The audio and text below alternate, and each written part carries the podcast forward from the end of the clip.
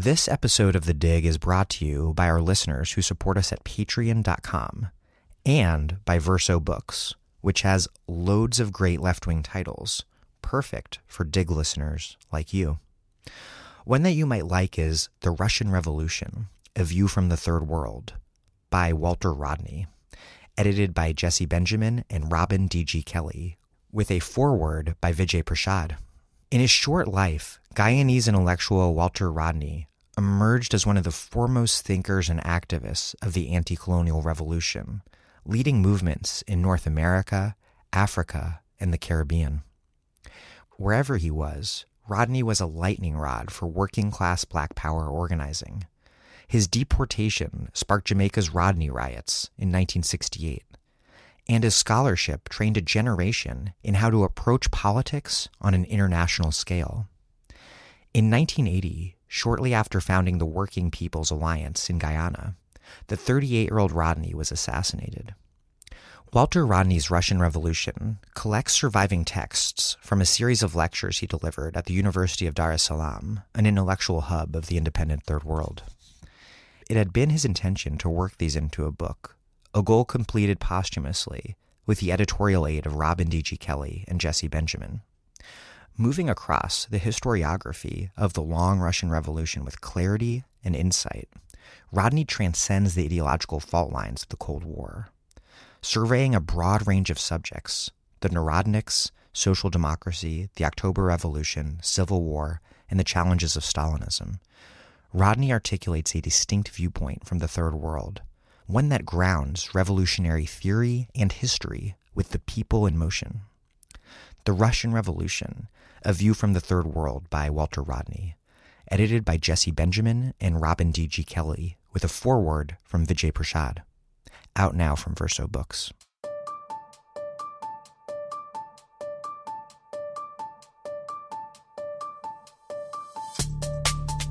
Welcome to The Dig, a podcast from Jacobin Magazine. My name is Daniel Denvir, and I'm broadcasting from Providence, Rhode Island. The United States exceeds at perpetually waging wars that are destined to fail to meet their purported objectives. The war on terror is one such war. The war on drugs is another. In both cases, failure never leads to much official questioning of the war, let alone a repudiation of its underlying wisdom. The conventional wisdom is always that the war just hasn't been waged in the right way or aggressively enough. My guest today is Leo Beletsky, who directs the Health and Justice Action Lab at Northeastern University. He and Jeremiah Goulka recently published an op ed in the New York Times calling for either the reform or abolition of the DEA, noting that after hundreds of billions of dollars spent, fatal overdose rates have skyrocketed to a historic high.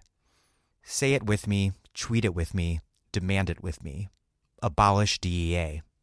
Before we get started, we need your support at patreon.com slash the dig to keep this podcast up and running. $5 a month and you get access to our newsletter. $10 or more and I will send you a copy of either Jacobin's ABCs of Socialism or Asad Haider's Mistaken Identity. $20 or more and I have a bunch of left-wing books to send you. That's P-A-T-R-E-O-N dot com slash the dig.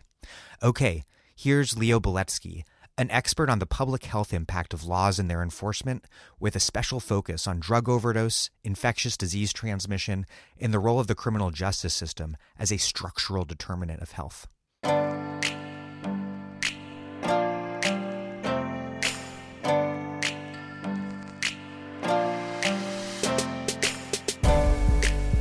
Leo Beletsky, welcome back to the dig. Thanks so much, Dan. Before we get into the details, can you explain in short the way that the DEA allowed for this disastrous situation on so many different levels? First, allowing for the rise of prescription opioid abuse, simultaneously incentivizing the rise of fentanyl, this incredibly potent, deadly opioid through the through the very drug war interdiction activities that are supposed to purportedly end illicit drugs, and then also somehow at the same time actively restricting access to the treatment that might save the lives of these people that the DEA has played such a central role in getting hooked on opioids in the first place. uh, you know, it's a little bit of a, um, a kind of a time sequence question and, and an orchestration question, and I think you know it goes to the to the very core of the critique here, which is the DEA. Um, you know, uh, regulations requires a lot of calibration and balancing. Uh, you know, various tools that you have at your disposal uh, as a regu- regulatory agency. Sometimes that means, you know, um, focusing enforcement resources in one area or another, uh, using discretion to allow, you know, some flexibility to allow uh, activities that are, you know, maybe in the gray area, um, and and just orchestrating, you know, various components of the regulation when you're trying to deal with a complex system, which the, you know, sort of substance use and addiction uh, uh, picture in the United States certainly is. So, with that in mind, you know, it, the agency has been pr- uh, absolutely abysmal at calibrating the various activities that it undertakes. Um, and in many ways, you know, that has been extremely helpful. So as you mentioned, the um, you know, the, the prescription drug supply, which the DEA has a lot of ways to, of controlling, from the very you know making of the drug to its uh, uh, dispensation at a pharmacy, um, and all through that that supply chain. Um, so at first, the DEA basically allowed um, and and did not sound any alarm bells that I'm aware of uh, when the supply of opioids started skyrocketing. Um, and this happened early in the in the 21st century. Once overdoses started surging, and there were increasing concerns about what was then called the prescription drug crisis, the DEA's reactive regulation was to start cracking down, and this is a term that they use a lot, on that supply. And they did that by going after providers, they did that um, by going after distributors, they did that uh, by uh, going after the drug manufacturers, uh, not DEA specifically, but uh, the Department of Justice, of which DEA is a part. And so this coordinated response, with along with other state and local actions, law enforcement, and otherwise, meant that people who had been on prescription drugs um, had a harder time accessing those medications. Sometimes, you know, they they had no business being on those medications. Sometimes they really did need them for pain um, or um, for addiction treatment, and it meant that en masse by rapidly decreasing supply or making it harder for people to access those medications, um, it meant that a lot of people uh, transitioned to the black market. Now, the supply reduction measures were not the only measures that that um, spurred people to go to the black market. There were a number of what are called push and pull factors. So, by restricting supply, we pushed people into the black market. But there were also pull factors uh, that that made the black market more um, more uh, just a rational, you know, in a way, a rational choice because um, prescription drugs uh, are, are somewhat difficult to acquire, and black market drugs are less difficult to acquire, and they're cheaper. You don't need a prescription; I, you just need the right person's phone number. Exactly.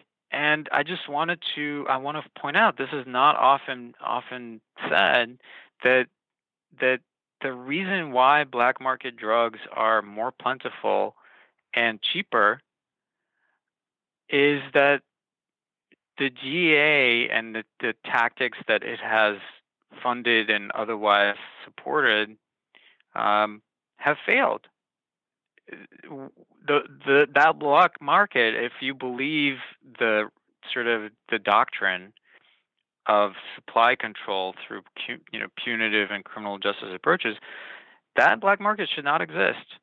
And and yet it's it's extremely prevalent and at a time when a lot of people dependent on opioids were finding it harder to access those drugs, the fact that there was a ready supply of the medications and of heroin on the black market is an indictment that that um, that these tactics these tactics had not worked during during that time. So the sequencing goes that you know you had a major influx of new users into the black market.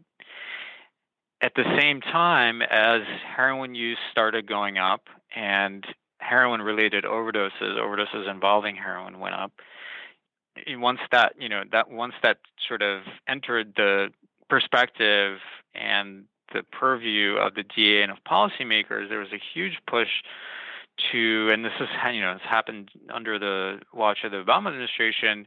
Um, there was a huge push to increase interdiction at the border, and this is not you know directly DEA. This is a uh, you know CPB customs Customs and Border Protection and the Coast Guard, there was a huge influx of investment and staffing in those agencies. Um, there was also a push to um, uh, go, you know, to pursue international interdiction activities, um, which, by the way, helped to fuel the drug-related violence in Mexico, and that's something that you know we probably is an opportunity for another another conversation.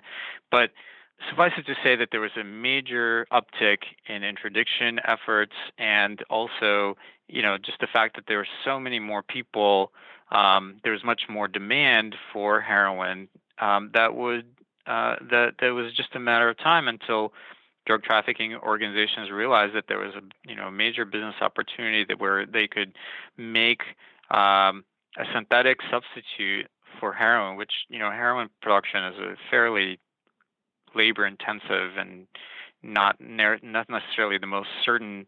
Uh, you know, uh, it's an agricultural activity, so if you can replace that with a uh, you know a much more stable and cheaper and faster production uh, um, process, which uh, you know where you replicate the substance with a synthetic sub, uh, synthetic alternative, um, that's exactly what happened. So it was a rational economic response to both increased demand and the difficulty of you know increased difficulty and risk of getting getting drugs transported into the United States when you have you know a container uh, a, a, container space to transport drugs into the United States, if you can fill that with heroin, um, you can generate far less revenue than if you can fill that with fentanyl. And that for the same reason that during prohibition, smuggling alcohol prohibition, that smuggling hard liquor was far more economical than smuggling beer. Beer takes up a lot of space and for the amount of intoxicating punch it packs. Exactly. Exactly. Which is why we have the cocktail culture that we have. We, you know, before prohibition, Americans didn't really have a taste for cocktails. This is the reason why when you go to a hipster bar, people look like they're, you know, walked out of the time of prohibition. I guess one way to think about the the opioid issue is that you know there there there are a number of on ramps into opioid dependence and opioid addiction, and that includes black market and uh, and prescription drug supply uh, through you know sort of legitimate prescribing. Although the the legitimate prescribing route is is fairly low, I think you know that people misunderstand that, but but the reality is that there's also an off ramp, and that off ramp, you know, maybe paradoxically for some people, also uh, goes through opioid prescribing. So there are two drugs, uh, methadone and buprenorphine, that are that are FDA approved for uh, maintenance of people who have opioid use disorder, who have you know problematic opioid use. So they allow people to regain control of their lives and essentially, you know, normalize uh, their lives that are being harmed by chaotic and compulsive use. Um, they do require you to be, you know, on a regular regimen of opioids, but for all intents and purposes, people who are on maintenance can function normally, and that I think kind of cuts a, cuts against a lot of people's assumptions about what opioid use is. Um, the so this off ramp is unfortunately very very difficult to access, and the reason why it's difficult to access has many many different elements, but one of the major elements is that it's regulated by the DEA.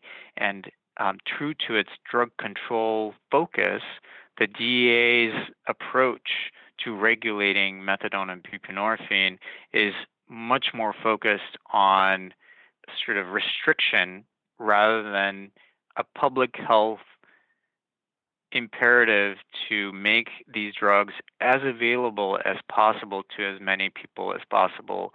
Um, there are a lot of people in this country who need access to these drugs and would benefit from having access to these drugs, and they do not. And and and the blame, the lion's share of the blame, r- lies with the DEA's regulation um, of them. So, what exactly does the Drug Enforcement Administration do and why does it exist? So, the Drug Enforcement Administration is really an artifact of the war on drugs. It was created at the time when Richard Nixon was announcing and um, building the the war on drugs, um, and really is a brainchild of the Controlled Substances Act, which was passed in 1970.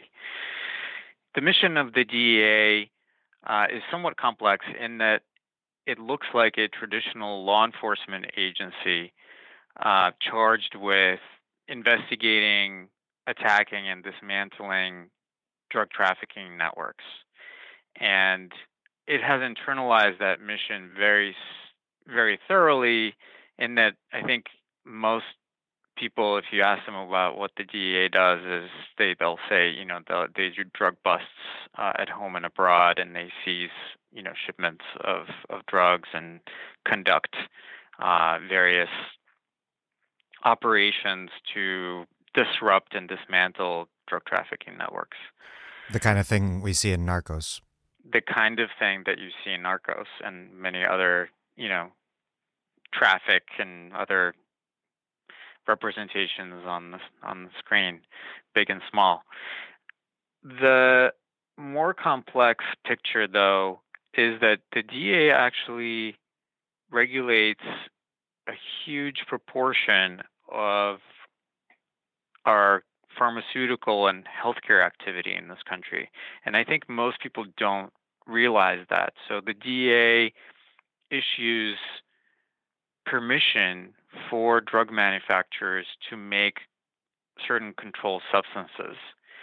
Um, and and this is directly applicable to the opioid crisis because you know the story goes with the opioid crisis that that essentially drug uh, drug manufacturers started ramping up production and were uh, essentially flooding the market with these medications starting around uh, 1995, 1996. And this is an area of drug manufacturing activity that is directly under the purview of the DEA. And the um, uh, the other elements of regulation that the DEA um, uh, is supposed to have the reins on include the distribution of controlled substances, so drug distributors, um, how these drugs are prescribed, who is able to prescribe them, and how they are dispensed uh, through pharmacies. On the other hand, you know, this is where the sort of the narcos DEA interfaces with the healthcare DEA. Um, DEA is also supposed to oversee the supply chains of these prescription drugs to prevent diversion, so to stop the flow of medications onto the black market. And it's precisely on that that latter that latter function that a lot of media has been criticizing the DEA for not taking firm enough action on. That's been the big story around the opioid crisis in the last, I don't know, year or so. Right. So yeah. So the Washington Post, Lenny Bernstein and colleagues uh, did some stories with. Uh, there was a whistleblower. I think his name is Joe Rizzo, who who had pointed out that the DEA was sort of coming under the thumb of the pharmaceutical industry around 2010, 11, 12, when there was a law that was passed in Congress that kind of uh, made it more difficult for them to uh, regulate. This is specifically drug distributors, not so much the manufacturers, but the distributors, and that there were certain actions to substantially cut, you know, ask the distributors to cut down or even, you know, just get them to sort of um, practice more um, cautiously in distributing drugs to various pharmacies. So, for, for example, if you had a pharmacy that was that looked like it was um, dispensing way too many uh, or requesting way too many opioids, that the that the um, the distributors would sort of um, exercise caution and start asking hard questions about why that would be. Um, so that story is, I think, interesting in that uh, you know there's certainly a measure of truth to it in that the entire pharmaceutical regulatory system that we have is substantially captured by industry. There's no question about that. That's true of the FDA, that's true of the DEA, and we should be asking hard questions about what is the role of industry in regulating how drugs are researched, how they're approved, and then how they're marketed and distributed. The problem with that narrative, however, is that it it tries to shift the blame from the regulator onto the um, onto the sort of big evil pharma um, unfairly. I think the blame rests with both, and I think that you know the idea that had you know if only the DEA had the ability to you know rapidly uh, restrict the supply after years of letting it go essentially unchecked, um, I think that idea needs to be challenged because that's exactly what the DEA did in many other realms, aside from this, you know, minor sort of corner of distribution regulation, and that kind of response has had really severe unintended consequences. So, in other words, the story with you know the story has gone that had only had DEA not been captured by industry, had it not been muzzled by industry, they would have engaged in this, you know, rapid decrease in the supply, and and the, you know, that would have fixed the problem. Because before it was before the purported, you know, full capture took place, that the DEA was also not doing much to regulate the exactly. supply. That... Exactly. The the problem is is that the DEA, you know, essentially missed the boat. They sat on their hands for a long time. The problem you know, the cat was out of the bag and dealing with the situation at that point, at that juncture, by doing what they proposed to do and saying, you know, well, pharma stopped us from doing this, that would have actually uh, arguably caused more harm. And in fact, there there have been measures to sharply restrict the prescription of of opioids. And while I think everyone can agree that that prescription opioids got way out of hand, there we do have evidence of what a sharp a sharp squeezing off of that supply after the cat was already out of the bag, the sort of damaging consequences that can lead to. Exactly. And and I think that needs to also be contextualized in the reality that we have a thriving black market for opioids, and we've had that market for decades, uh, actually centuries. Uh, so, so in the context of black market alternatives, which the DEA has summarily failed to control uh, the activity around you know because the DEA essentially regulates both sides of the market, both the pharmaceutical market and the black market. And they've ironically managed the pharmaceutical side with the sort of laissez-faire, soft touch regulation, and then the illicit side they have attempted to repress with the full force of the U.S. government and tens, if not hundreds, of billions of dollars to try to eliminate illicit drug trafficking and ironically, the the very combination of their their regulatory and enforcement roles on on both the legal and illegal side of the market have in both cases and in a way that's reinforced each other in this twisted manner contributed in significant part to the opioid overdose crisis that we see today. I'm glad you're recording this because that needs to be written down what you just said. Yeah, exactly. I mean, it's, you know, the DEA and this is what I tried to communicate in the piece is that you know this crisis is uh, uniquely um, it, it is an indictment of failures on both the pharmaceutical and the black market sides of our drug supply. And the agency that oversees both of these elements of the drug supply is the DEA, and other agencies play a role, and other, you know, both on the federal, state, and local level. But there is a imperative that was, uh, you know, that led to the creation of the DEA, which is to regulate access for legitimate medical research purposes to control substances at the same time as controlling their diversion and misuse.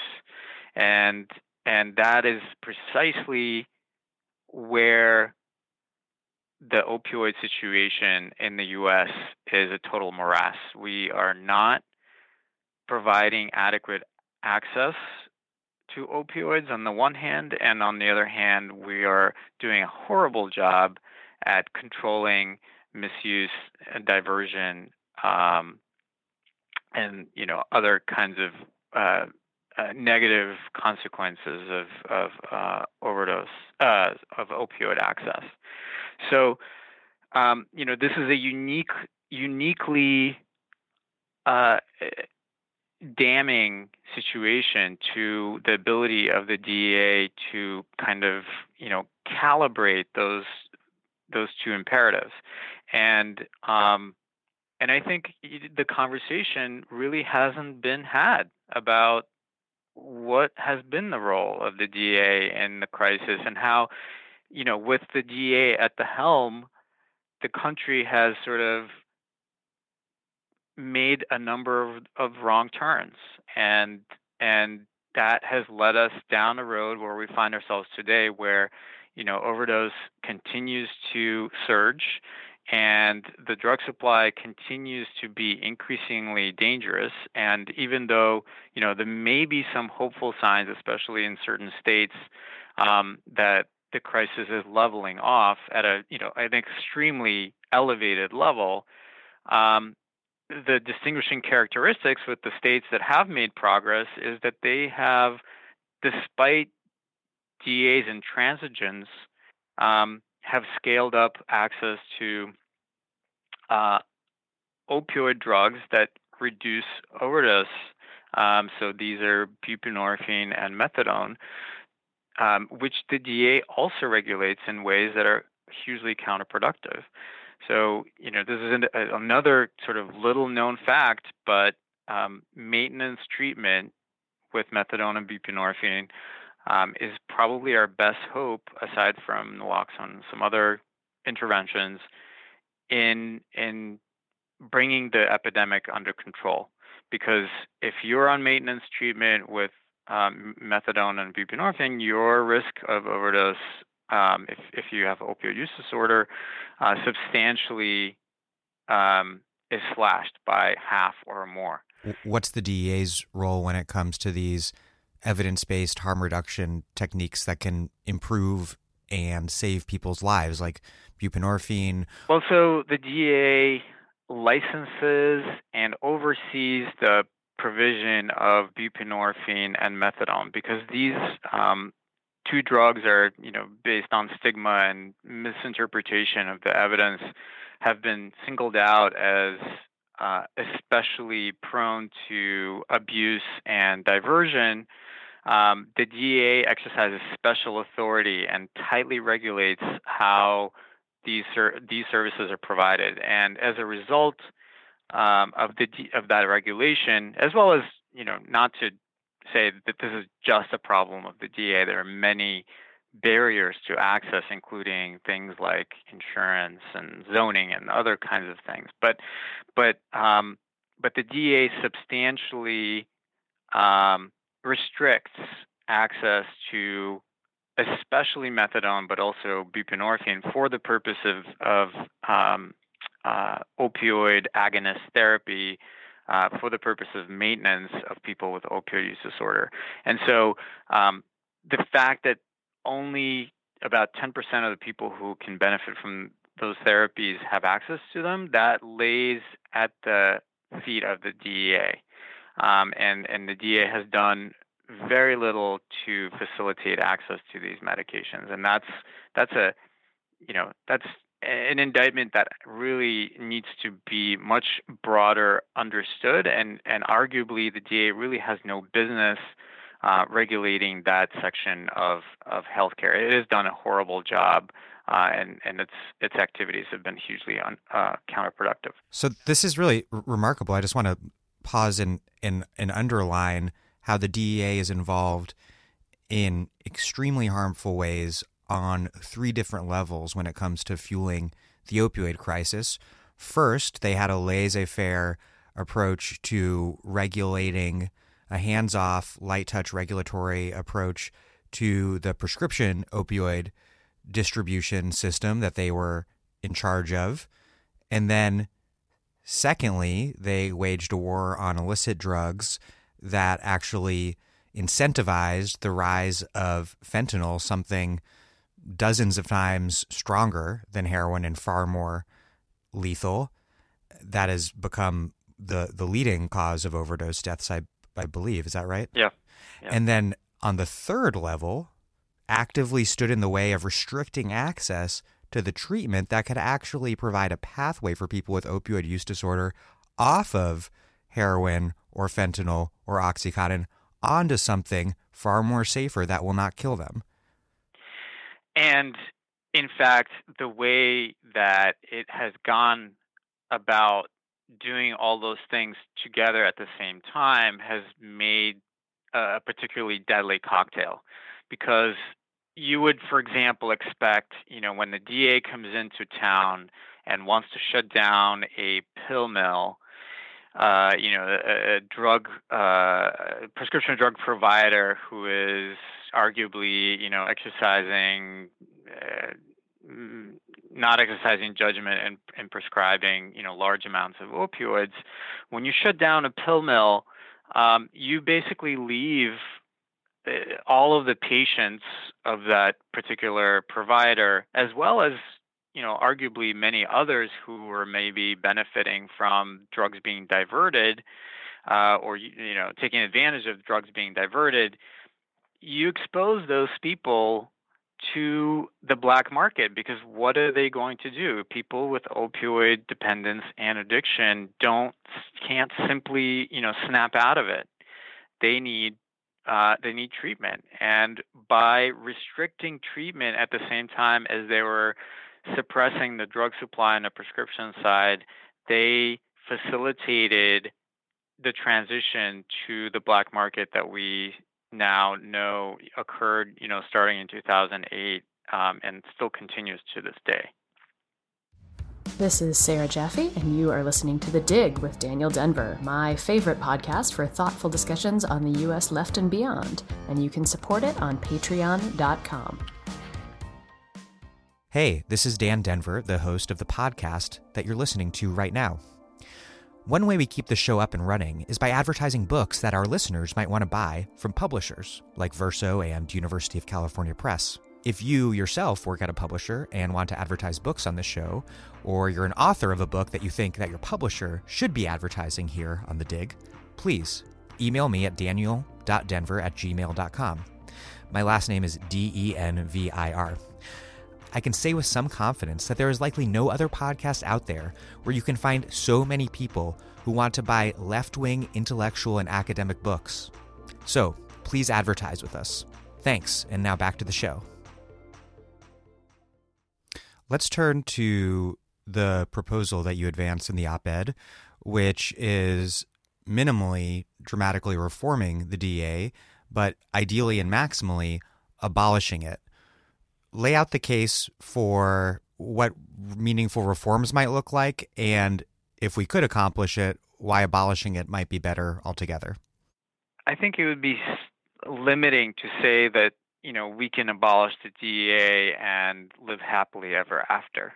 That's that's not really an accurate, you know, it's not a realistic approach. I think that the problem is much deeper. I think that the, you know, the legislative underpinning of the DEA um, is the Controlled Substances Act, which is a an extremely antiquated piece of legislation that's baked in misinformation and stigma about uh, substance use and addiction.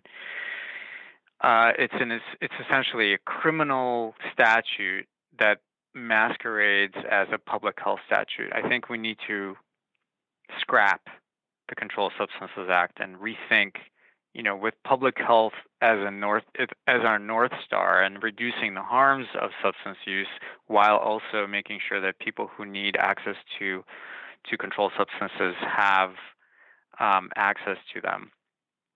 We need to rethink that legislation. I think re- rethinking that legislation also includes a reorient- reorientation of the kind of the instruments of its of drug control, of of proper drug regulation, and DEA is the main instrument through which the Controlled Substances Act uh, is implemented. Um, you know, the agency itself, I think, uh, you know, a law enforcement agency r- really has no business conducting regulatory activities when it comes to that healthcare. should be the FDA. It it should be the FDA. It should be um, you know uh, medical and pharmacy boards. It um, you know there's there's there's so many elements of what the DEA does that it really doesn't doesn't do any of those things very well if you use you know metrics that aren't sort of self-fulfilling like how many people you arrested you know the amount of drugs seized. This is the crazy thing about the drug war is that that's all supposed to be those are all those metrics are all supposed to be means to an end which is eliminating the illicit drug trade and keeping people safe from drugs. But because those outcomes are never met and in fact things are we're at we're experiencing historic fatal overdose rates these days. Over the years in the drug war the the metrics measuring the means to the end have without anyone with without people even really realizing it come to stand in for the end in and of themselves. These are proximate endpoints that are supposed to connect to the ostensible goals but they just never do. And so they as you said the DEA has exceeded at or you know law enforcement in general and this is true beyond drug control has in general you pulled the wool over the eyes of the public and the policymakers by reframing the conversation around, you know, essentially our productivity metrics are we get to define what our productivity metrics are. And by defining them, we're going to focus on the kinds of, in a way, meaningless meaningless activities if they do not, in fact, connect to the end goal, such as, you know, um, decreasing substance misuse, decreasing diversion, decreasing uh, overdose rates, and, and other harms from drugs. Like if if the goal of your agency is to reduce the harms, then you need to rethink how you measure your success. And that, I think, that is the conversation that we should be having about how we, the architecture of drug control and what agencies are in charge and how they do the work that they do. So, so I guess the the answer, the long, the short answer to your to your question is that yes, the DEA needs to be completely revamped and or abolished. Um, but the bigger question is, what are we trying to accomplish here, and how do we how do we meet those goals? It seems to me as though abolishing the DEA would do a, a lot of good in the sense that they have the taken discretion the discretion that they're given by statute to do a lot of horrible things that on an agency level build on themselves and are compounded based on kind of institutional path dependency of a of an agency entirely dedicated to fighting the drug war. So eliminating that agency and that bureaucracy that's set on autopilot to do to commit such yeah d- disastrous uh, implement such disastrous policies not only across the United States but throughout the world that that would do a lot of a lot of good but that's still what you're saying is that the DEA is still a creature of of the drug war and that if we even abolishing the DEA does not in itself abolish the drug war there are still plenty of other for example federal law enforcement agencies that would pick up the slack. And neither does it answer the question as to what positive things, instead of all these negative things, that the U.S. government should be doing to help keep people safe and alive. Yeah, I mean, I think that broader conversation needs to happen. Uh, you know, I think connecting it to politics, I would hope that, you know, in the next couple of years we start having that conversation and i think it's been it, has been stupidly defined around you know are you pro or against uh you know legalization or decriminalization and and um although i understand that you know that sort of conversation helps compartmentalize things the the reality is that opioids amphetamines and other you know fairly addictive drugs are already legal. We have an entire system for the manufacturing, distribution, and, and provision of potentially, you know, potentially harmful substances that are also that also have a lot of they can do a lot of good. And so the conversation needs to be much broader than are you in favor of legalizing you know, legalizing drugs. Um, the whole the whole building is broken, and it's and it's broken partly because it was built on a very faulty foundation. That foundation was based on stigma, on racism, and lies. And you know, the the recent uh, op-ed uh, in the New York Times opposing the opening of safe injection facilities uh, in several U.S. jurisdictions is a great indication and a great illustration of how you know there's just such huge path dependency and and this sort of um, idea that that law enforcement officers are somehow should be in charge of setting public health policy. Leo Beletsky, thank you very much. Thanks for listening to me rant.